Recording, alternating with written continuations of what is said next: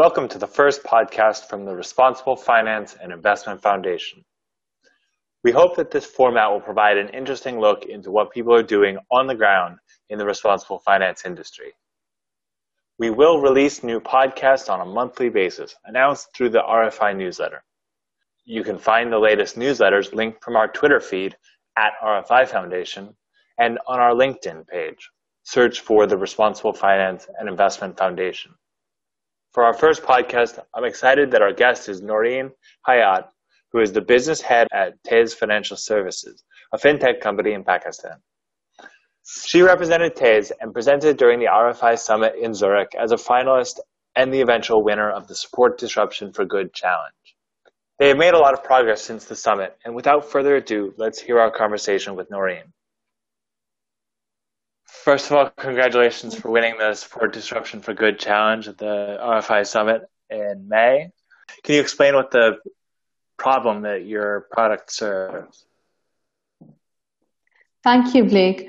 Uh, you know, thank you for having me at the RFI Summit in Zurich. It was absolutely a pleasure being there. Um, well, we're uh, busy with some focus groups uh, this week. Um, so, you know, that's taking up our time. Uh, but the pilot is something, you know, we're actually in the process of getting a non-bank company license, non-bank financial company license in Pakistan. And, uh, you know, that's, uh, that's an exciting update at our end. And, um, you know, it's something that's going to um, help us um, uh, explore more opportunities um, in our products that we're approaching, particularly the lending product, which is the nano loan. Since now we're becoming a non-bank financial companies, you know, the, the different requirements of the regulators that we have to abide by. So, you know, we have to make sure that the systems are in place and, you know, all the regulatory requirements are, are you be compliant with them. So, you know, we're making sure that before the pilot, you know, we get those um, aspects handled. So, of course, you know, that, that's something that does take time and, of course, a lot of effort. So, so we're a little tied up with that. Um, for the pilot, you know, we were actually busy getting our technology back in um, in line with some uh, requirements. Uh, so that's uh, that's pretty much in line, and we we're really excited about how we are going to market that and how we're going to onboard the customers. So right now, our agenda is to make sure that our application is fit for use for the, the people who are actually going to use it, which is primarily uh, you know people from the un and the underbanked segment. Uh, not only it's going to be millennial users also so the focus groups are going to help us you know arrive at those decisions. Yeah so in terms of you mentioned the demographics being split between uh, unbanked people and, and, millennials. Is there a is there a split between uh, where they're located? Or are most people that you're targeting going to be based in urban areas or is there a rural uh, component to it you know, that's the beauty of our product. Um, we actually believe in providing access to anyone without friction, you know, so be it, you know, people in the urban areas, the rural areas, you know, from any segment. The biggest beauty of this product is that it provides access to finance without discrimination and without friction. Um, and you know, with technology on our hand, we don't have to really worry about where we're located because anyone from anywhere having a smartphone can actually apply for the loan. The commercial launch happens, there will be no um, limitations as to where the users are coming from. So you mentioned that you had moved towards uh, or gotten the non-bank financial institution license. What what does that bring you that that you wouldn't have as just a primarily you know technology provider? Yeah.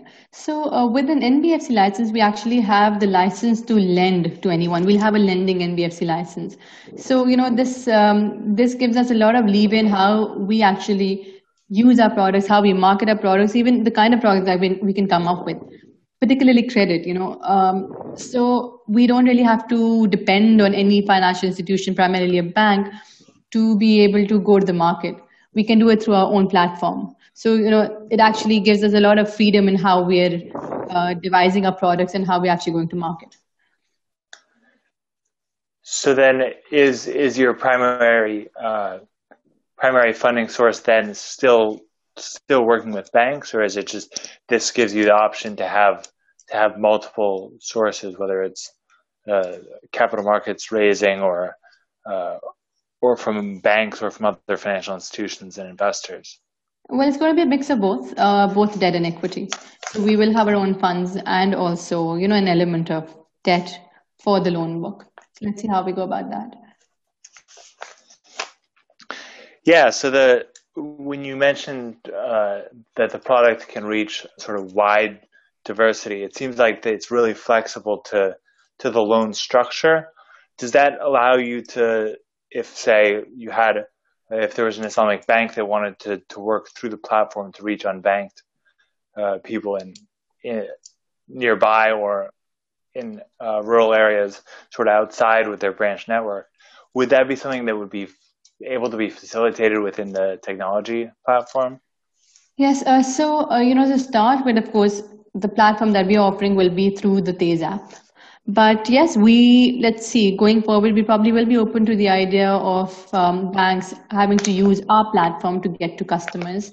Uh, but for now, it, it will be for sure through the Tez app.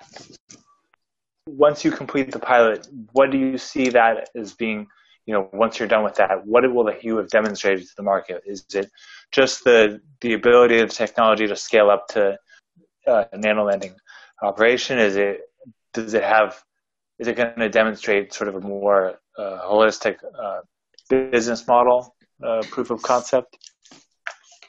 So, Blake, um, at the heart of this lies artificial intelligence.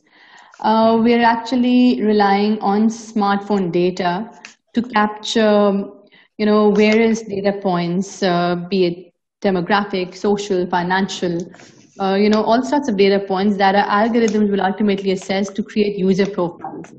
And these user profiles will ultimately give us insights into the payment patterns, the repayment patterns, the, the borrowing patterns of all these people.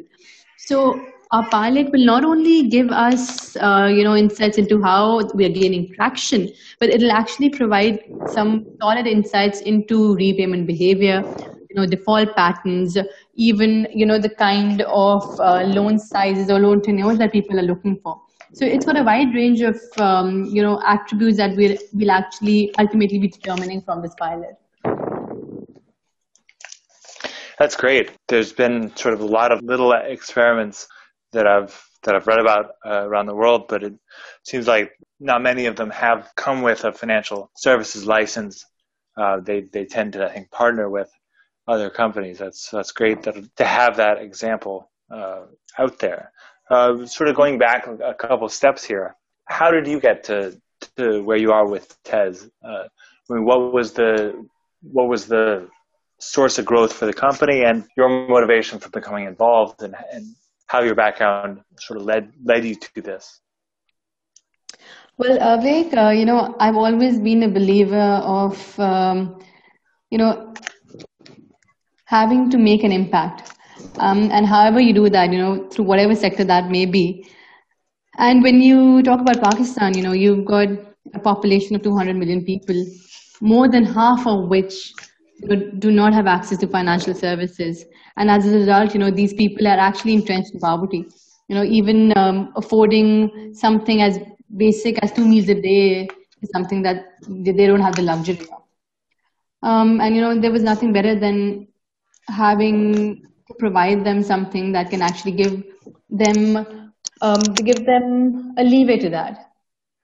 So my uh, journey has actually been pretty exciting. Um, microfinance has been something that has been really close to my heart and it started off at the time when i was actually part of a credit rating agency in pakistan called the pakistan credit rating agency um, i was a microfinance specialist there and it was at that time that i actually came across mr nadeem hussain who is the founder and the then ceo of uh, Tameer Bank and um, Easypaisa so, you know, during the time we actually got acquainted with what they're doing and the great work, the great impact that they actually brought within Pakistan.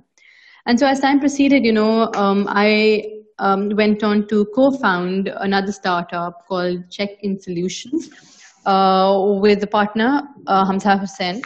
And we both actually um, came on to develop technology for microfinance. So the microfinance sector, you know, has here has been um, criticized quite a bit for the interest rates that they charge.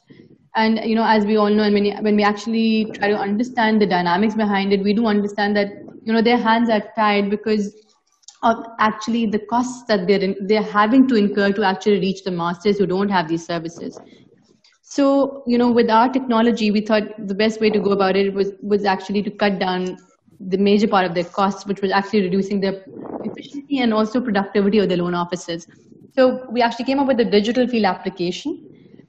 And during this time, you know, while we were working for Check-in, um, Mr. Nadeem Hussain was one of our advisors there. And, um, you know, it, it, so happened that, you know, we, um, during the course, uh, saw that our visions really aligned. And so Nadeem, you know, um, he was like, why don't we actually go on to do something together?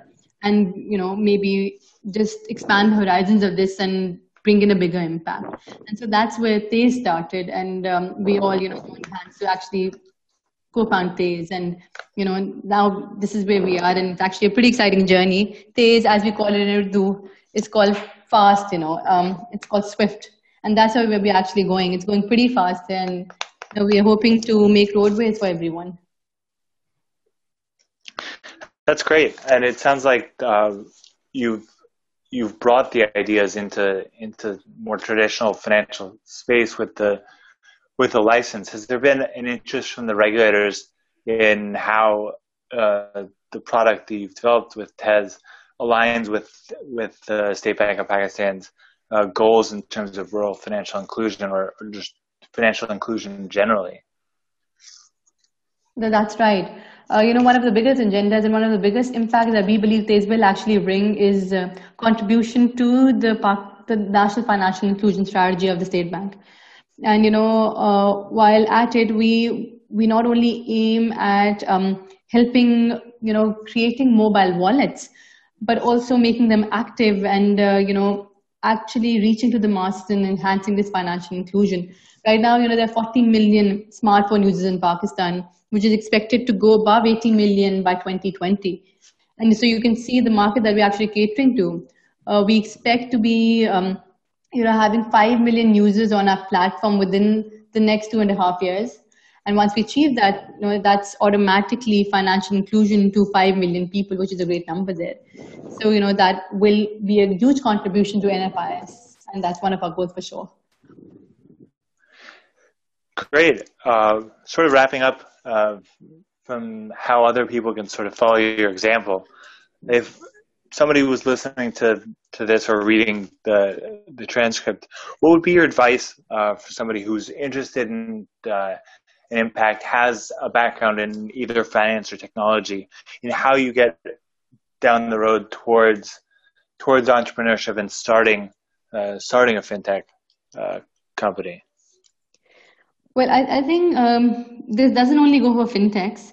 Uh, anyone who is an entrepreneur, be it in any field, you know, um, it is imperative to have a lot of passion and grit, and uh, you know, to be patient enough to face the lows that usually come. Highs are something that you know we all uh, really enjoy, but it's it's if you can survive the the troughs, you know, of entrepreneurship, um, and you can you know deal with it with grit. I think um, that's all that you need once you have that vision that you're wanting to achieve. Yeah, I think that's a I think that's a great message. Uh, so yeah, if there's anything else that you want to want to mention, um, otherwise I think uh, you've given us a really good overview of of what it Tez is up to now and where you hope to be in the next couple of years, and, and sort of how other people can follow along in your in your footsteps and uh, focusing on impact?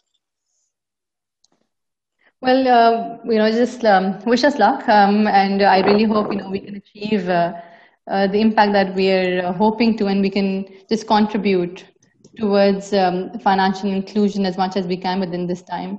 Um, but you know, we're actually willing to um, you know partner with like-minded people with vision, with a vision similar to ours. You know, so we're open to ideas you know anyone can actually come up and uh, you know we, will be entertaining them great yeah i hope that uh, i hope that people uh, will take you up on that and that we can uh, connect you up with some similarly inclined uh, fintech social entrepreneurs. Thank you very much, Blake. I Really appreciate it. Yeah, thank you for your time. It was great talking to you. And, you know, again, you know, RFI was a great experience. Um, got to meet some great, brilliant minds. Um, and, you know, we still, I'm actually in touch with a lot of people that I met there. And, you know, uh, we've actually um, managed to gain a lot from the summit. And I hope, you know, you guys keep on bringing the impact that you're bringing so forth. And, you know, I wish you guys all the luck. Thank you. Thanks again to Naureen for being the first guest on our podcast. Keep an eye out for the next edition of our podcast, and we may have a special edition of our podcast out before the end of August. Keep an eye out in our weekly newsletter. In the meantime, you can follow RFI on LinkedIn or on Twitter at RFI Foundation, and I am on Twitter also at Sharing Risk. Thanks again for listening.